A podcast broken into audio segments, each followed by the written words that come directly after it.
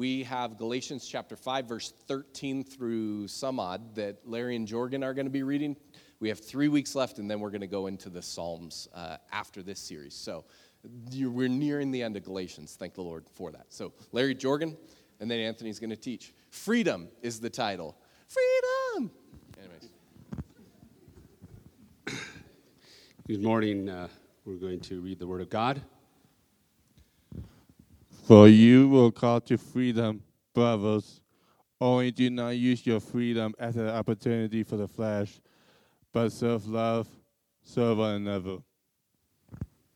For the whole law is fulfilled in one word you shall love your neighbor as yourself. But if you bite and throw out one another, watch out that you are not consumed by another. But I say, walk by the Spirit, and you will not gratify the desires of the flesh. For the desires of the flesh are against the spirit, and the desires of the spirit are against the flesh. For those who oppose to each other to keep you from doing the things you want to do.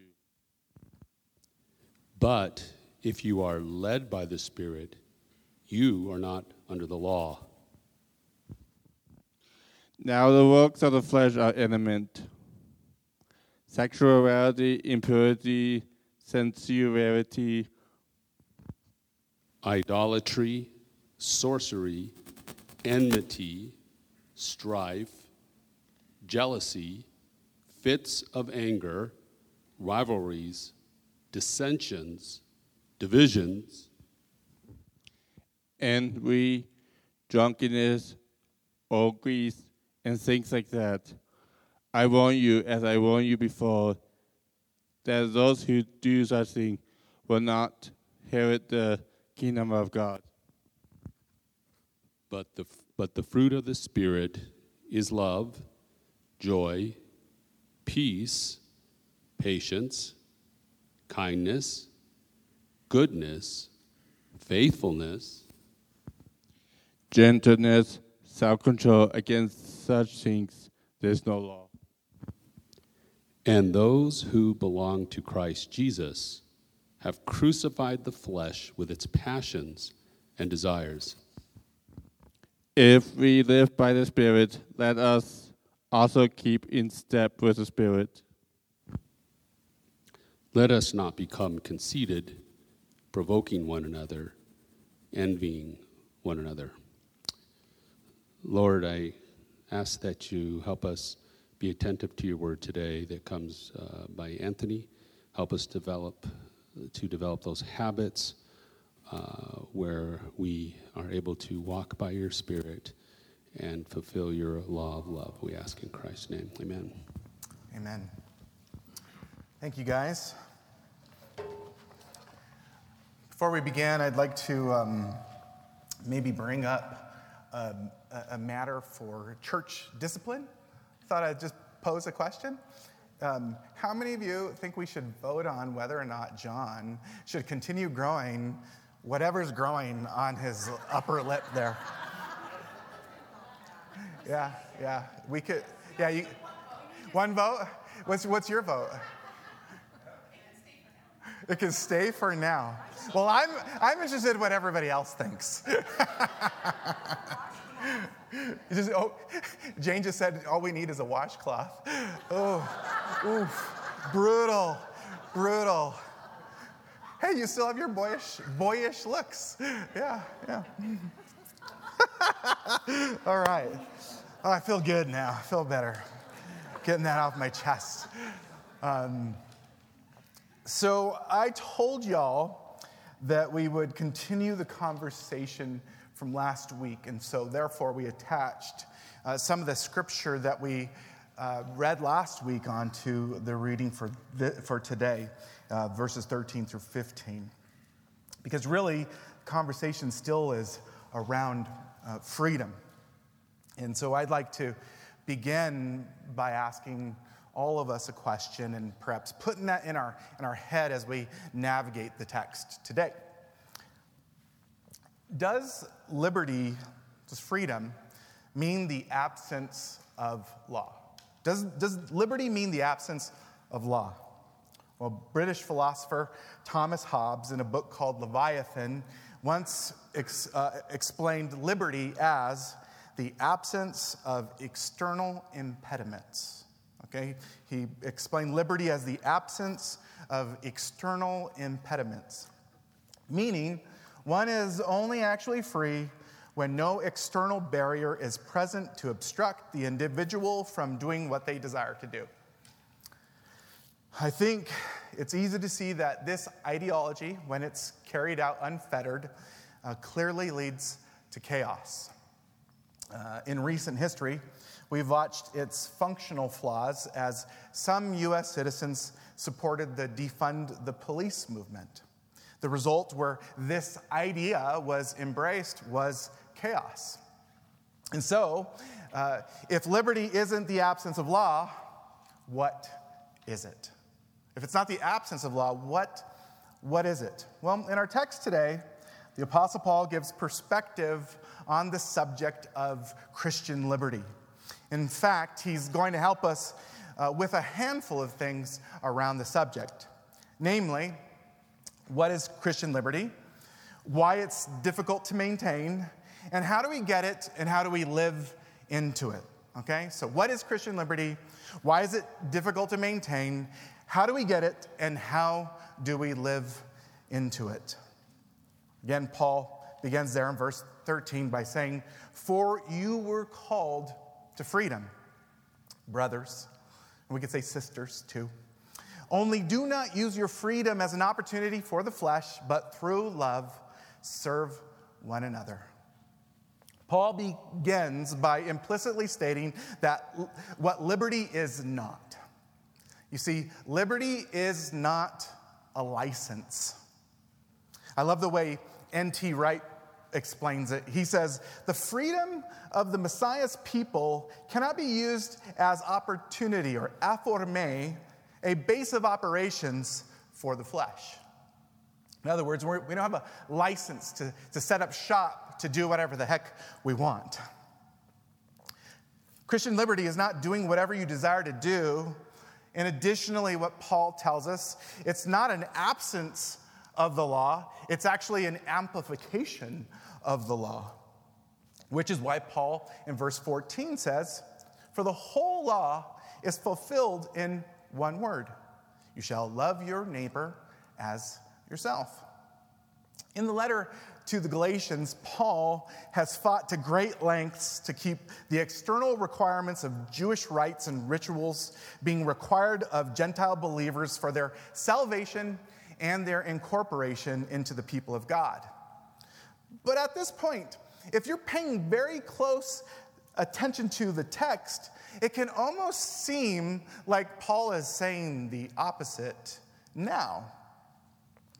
Let me uh, tag in our friend Tim Keller, and hopefully he can help us with some context and clarity. He says, in verse 3, Paul implicitly says that Christians are freed from obligation to obey the whole law. Then in verse 13, he tells us to serve one another in love. And in verse 14, he says that the summary of the law is to love one another. So Paul says bluntly that the Galatian Christians must obey the law. How do we understand this? Are we obliged or, we, or are we not obliged? Essentially, the answer is, and I love this, yes. In one way, we are obliged to keep the law, but in another way, we are not. If we look at verse 3, Paul immediately follows, You are required to obey the whole law, with you are trying to be justified by law. The obligation that is gone for the Christians is the obligation to obey the law to be saved, which is impossible to achieve. But now that we are saved wholly and freely by grace, we are, if anything, more obligated to the law. Why? Because we have more reason to love God than we ever did before. Love arises from gospel faith and hope and overflows into loving and serving our neighbors rather than using them to serve ourselves. And loving our neighbor is the entire law, summed up in a single word. Therefore, as the great reformer Martin Luther put it, a Christian man and, or woman is the most free Lord of all and subject to none. A Christian man or woman is the most dutiful servant of all and subject to everyone. I just, this is a little sidebar, but as I was studying Galatians, I was just thinking, I'm so glad to be finished with this book because it really messes with my brain.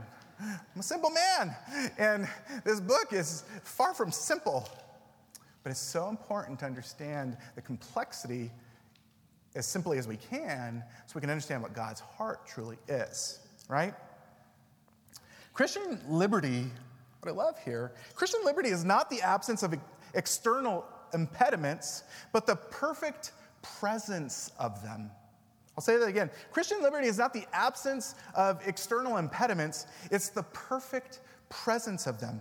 Meaning, as we consider how we are going to live in the world, Good Friday and Easter are ever going to be before us. Christian liberty, what it truly is, is a life lived beholden to the sacrificial love of God. It's to consider the cross, it's to consider the resurrection and say, This is staggering. Now I'm beholden to it.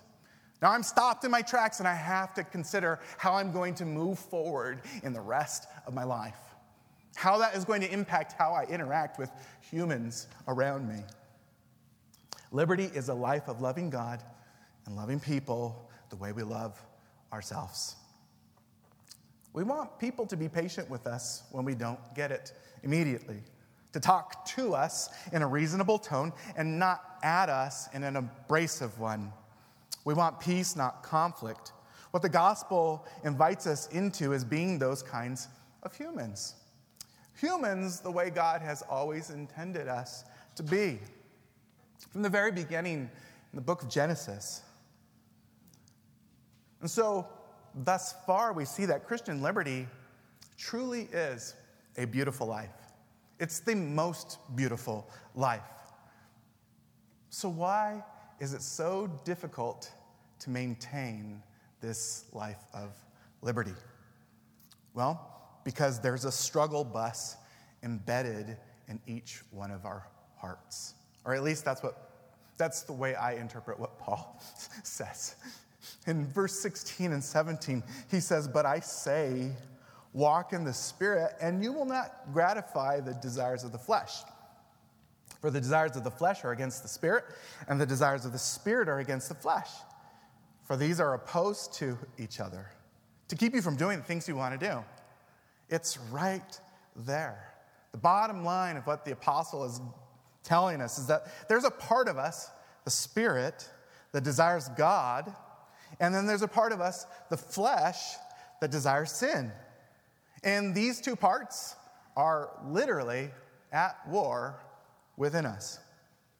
James, in chapter 4 of his epistle, asks, What causes quarrels and what causes fights among you? Is it not this, that your passions are at war within you? It's rhetorical. And not to say that there's not other wars, but the primary war being waged in the world is the one in ourselves. Paul in Romans 7, being extremely transparent, says this He says, For I know that nothing good dwells in me, that is, in my flesh. For I have the desire to do what is right, but not the ability to carry it out. For I do not do the good I want, but the evil I do not want is what I keep on doing. Now, if I do what I do not want, it is no longer I who do it, but sin that dwells within me. There's a reason why we're teaching the Psalms next. Uh, Paul is uh, puzzling in the way he uses language sometimes. But it's so good and so precise and so helpful. But what we understand about this war that is going on within is that the struggle is very real. The struggle bus internally is very real. And if we, if we just had a little powwow and, and we separated into little groups, we could all, you know, really lick wounds, our wounds about how difficult the struggle, struggle truly is. But the struggle is real. And like it or not, until we reach final glory, this will be something that's going on. This war will be being waged within. We'll always be wrestling with our flesh. So if, if this is an ongoing battle, perhaps the wisdom is not in solving the spirit flesh battle, but in learning how to survey the war within. Therefore, perhaps a question really to ask as we understand what Paul is after here is whose desires are winning the skirmishes that break out between the spirit and flesh in my and our lives? Day in, day out, battle after battle, when we see the skirmish unfolding within, who's winning? Who's coming out victorious in that? The question to ask is as I do life and interact with humanity, people in close proximity, those I barely know, and especially when I am alone, what attitudes and actions are being produced from my life? If the flesh is winning, Paul says there will be a, a variety of issues that arise, and he gives a list. He said there'll be different kinds of sexual brokenness and inadequate substitute for God, which is idolatry, or the counterfeit work of the Spirit, which is commonly known as sorcery. Keller dives into the list, first noting destructive attitudes, such as selfish ambition, namely competitiveness, a self seeking motive, envy, coveting desires that others have, jealousy, the zeal and energy that comes from a hungry ego, and hatred, meaning hostility and adversarial attitude. Additionally, he touches on the results of these attitudes in relationships discord, being argumentative or seeking to pick fights, fits of rage, outbursts of anger, dissensions, divisions between people, which is what rage leads to, and factions, permanent parties, and warring groups. Which is specifically why Paul warns them in verse 15 that they are, to become, they are close to becoming a community of cannibals.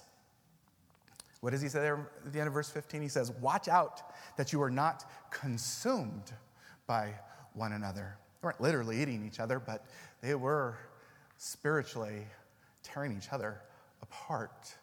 So sad. And then, you know, if this isn't terrifying, most terrifying warning comes at the middle of verse 21. He says, I warn you, as I warned you before, that those who do such things will not inherit the kingdom of God.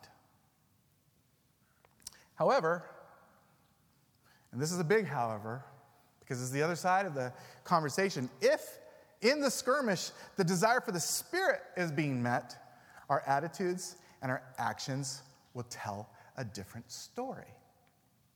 The Spirit at work in our lives produces love, joy, peace, patience, kindness, goodness, faithfulness, gentleness, and self control.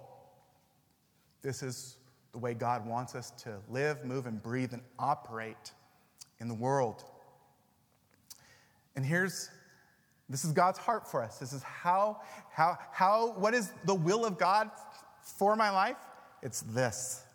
In every instance, all our attitudes, all of our actions being centered around how God would have us respond in grace to the world, that perhaps people might know his peace in the world. And here's the, I think, the really important thing worth considering. According to the text, when the Spirit is winning the war, the fruit arrives all at once. When the Spirit is winning the war, all this fruit arrives all at once. Have you noticed? This is a really famous passage, and have you noticed that the fruit is singular? Works of the flesh are pluralized, but the fruit here is singular, meaning in those moments where your allegiance is being tested, you either have all of it or you have none of it. I, you can ask Mike, because Mike, was, Mike wanted to hang with me uh, yesterday, and I told him I can't because I'm still struggling with this stinking text. Um, yeah, I'm still struggling with it. And particularly in this area, because you can't actually quantify in human words the perfect way the Spirit lives, moves, and breathes out of the body of Christ. You can't quantify it. I just know the results. And, and trust me, I tried, and I read a lot of people who have given great attempts, but it's, it always leaves me asking questions and, and there's holes. And so rather than do that, I was, rather than leave, like give you some words and, and, and probably bigger holes than answered questions, I thought you'd approach this, it'd be good to approach this thought with just a, a thought, which is how, if that's true, if, if all of this arrives at once, this fruit arrives all at once, think about it. How can you have any of these spiritual virtues without all the rest of them? How can you have one of them without having all of them? I believe to have, because it's singular, to have one, you must have all. And I'll, and I'll leave it there. I'll leave it there for you guys to talk about in your gospel communities, to gather around coffee. I'd love to talk to you more about it because um, it's certainly not my only thought on it. But rather than, you know, creating confusion, I just thought it best to leave a thought provoking question around it. And so, thus far, we have a working definition, and we understand that there's really a struggle, that this, this war is happening within. So, how do we get liberty, and how do we live into it? How do we get it and how do we live into it? Well, with salvation, here's the good news, guys. With salvation comes the seal of the Holy Spirit.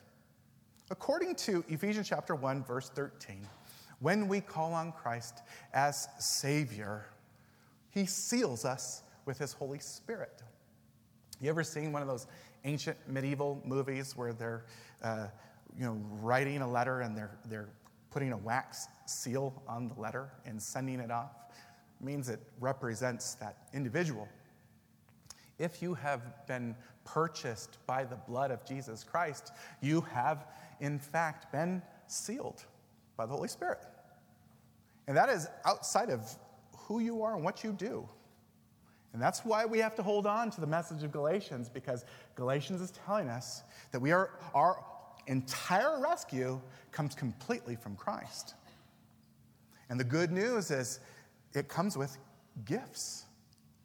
And the greatest gift man or woman will ever obtain in this world is that seal of the Holy Spirit. Because it means that God has taken up possession of us, and, and, and, and the Spirit has, in fact, set up shop in our lives. Like I said, whether you feel it or not, if you have called on Christ to be your redemption, then He lives in your heart. He is there. The same power that rose Jesus from the dead now resides in you. That's quite a conversation. You have help from the helper. If you are a Christian, you have liberty and you have been set free. That's what the message of Galatians is. But how do we live into this? Well, we live into this by taking the words of Paul in verse 24 really seriously. Because he says, And those who belong to Christ Jesus have crucified the flesh with, his, with its passions and desire. Crucify the flesh. It means you can't only survey the war, you can't only survey the skirmishes that are going on, but you also must engage in the conflict. And the way we do that is we sincerely consider why we act the way we do. We actually honestly consider our attitudes and our actions, and we let them lead us to the truth behind them. So it takes courage and bravery and honesty. in terms of our attitudes and actions, why do I do what I do? Why do you do what you do?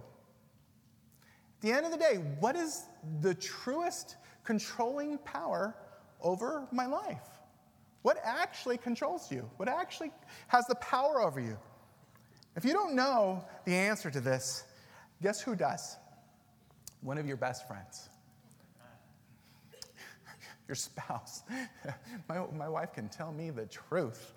Um, but I tell you what, if you don't know, and this is very common to have blind spots in our lives, it's, it's difficult to see uh, sometimes the, the, where the flesh perhaps has uh, uh, advantage. The best thing to do is to ask someone who really, really loves you. Because someone who really, really loves you, they're going to be like a Christian and they're going to tell you the truth and they're going to do it with so much love and gentleness and kindness and patience and love and joy. It'll, the fruit will come falling all over you, and you might initially say, That doesn't feel good, until you realize what God is actually doing in your heart, in your life. So to so to really understand attitudes and actions, you have to you have to take that treacherous trail. And you have to ask the, you have to ask the, the ultimate question why do I do what I do? What are, the, what's, what are the powers? What's the truest power over my life? What, what really is the engine behind all this? Finally, and here's the, here's the best part of this passage, at least in my opinion, as we wrap up this big idea, is that you must engage from this, this place uh, this battle from a place of belonging. You have to engage this, in this battle from a place of belonging. I'll repeat the, the whole line from Paul. He says, Those who belong to Christ Jesus have crucified the flesh. You see, being accountable from a place of belonging changes everything. Doesn't it, or does it not? Right? You probably have a I'm sure there's a, many of you have a childhood like mine. When my dad held me accountable, it was, it was uh, gnarly. it was, you little beep, beep, beep. And, uh, and if you don't do this, I'm gonna, I'm gonna whoop your tail. And it was just always like, oh my gosh. And I mean, I love my dad. Just so you know, there's not any weird trauma. Like, I love my dad. And I know a therapist would try to convince me that I hate my dad, but I actually love him, even though he like planted a lot of problems in my life. Uh, I love him. But I remember coming home all the time and I'd have to get him a beer, open it up, crack it open, bring it to him, and then, and then, I, and then I'd have to report what I did wrong, because usually I was doing, you know, I'm, I'm no angel. Uh, doing a lot of, a lot of terrible things. Uh, it, see, John, John, my buddy, he knows that. He's like, uh, he, yeah, he could tell you some stories. Um, I'm no angel.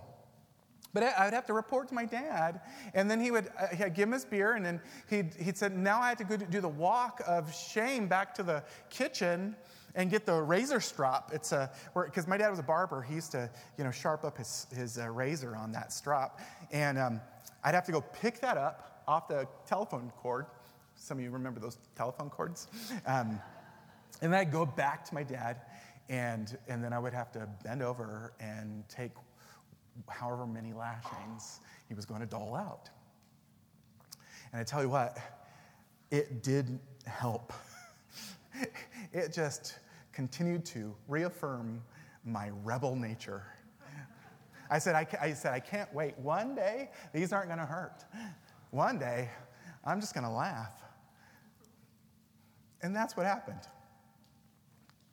But I tell you what, I've also, in my life, especially as a child, I've been held accountable through kindness, gentleness, and clear communication. I remember working with old timers who would, instead of yell at me while I was searching for tools and doing work, they would not only tell me where the tools are, but they would also explain to me what the tools were. And even though I felt out of my depth, and even though I made huge mistakes at times, these old timers, with their patience, love, kindness, and care, would actually bring me in accountability. Like, tell me when I when I when I mess something up. Tell me when I when I when I when I created a new problem for the crew. Um, they tell me with with a lot of lot of care, a lot of patience. They get me to a place um, with that accountability. And so, listen, if we're really honest about the struggle that's going on in our hearts between the spirit and the flesh, if we understand that war and we see areas where the kingdom is not fully established and reigning in our lives, here's the good news you get to bring that to God from a place of belonging. You get to tell Him, I am sorry, I am fully repentant in this process. And, and not only do I get to repent, I get to rejoice because God, I'm not going to come to God with something and shock him to such a degree that he says, you know what? That this thing you're repenting over has, is where I draw the line. I'm, I'm done with you. A lot of people feel that way about God, but guess what? His grace never runs out.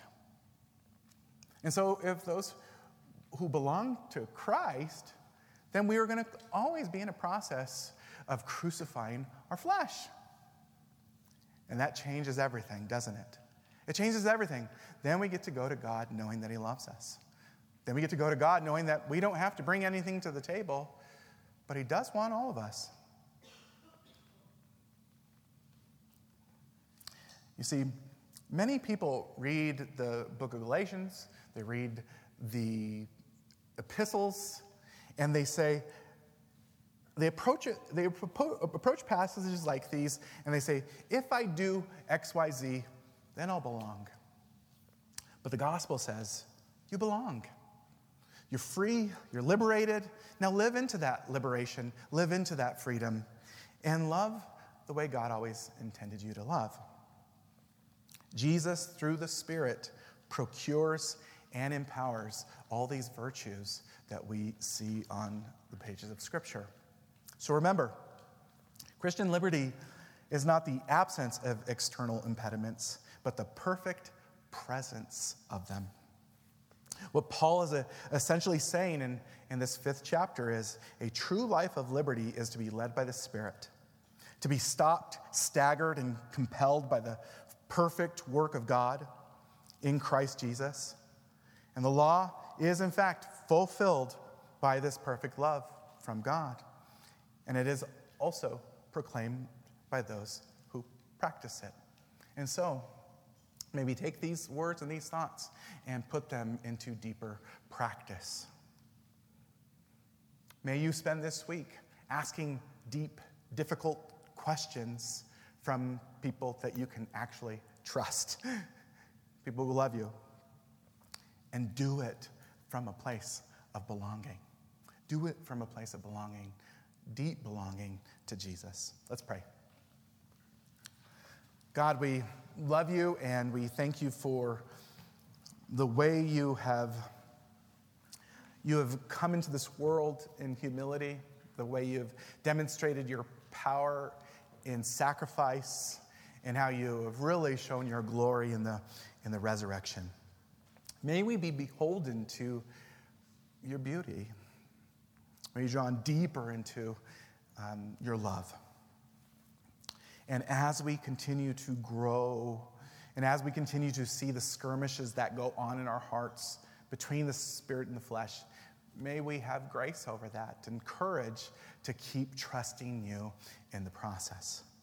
Holy Spirit, please help us. And God, we know that when we, when we ask, you help. Even when we don't know the words, Holy Spirit, you, you, you give the words. So, God, help us with your grace. And uh, we pray all these things in Jesus' name. Amen.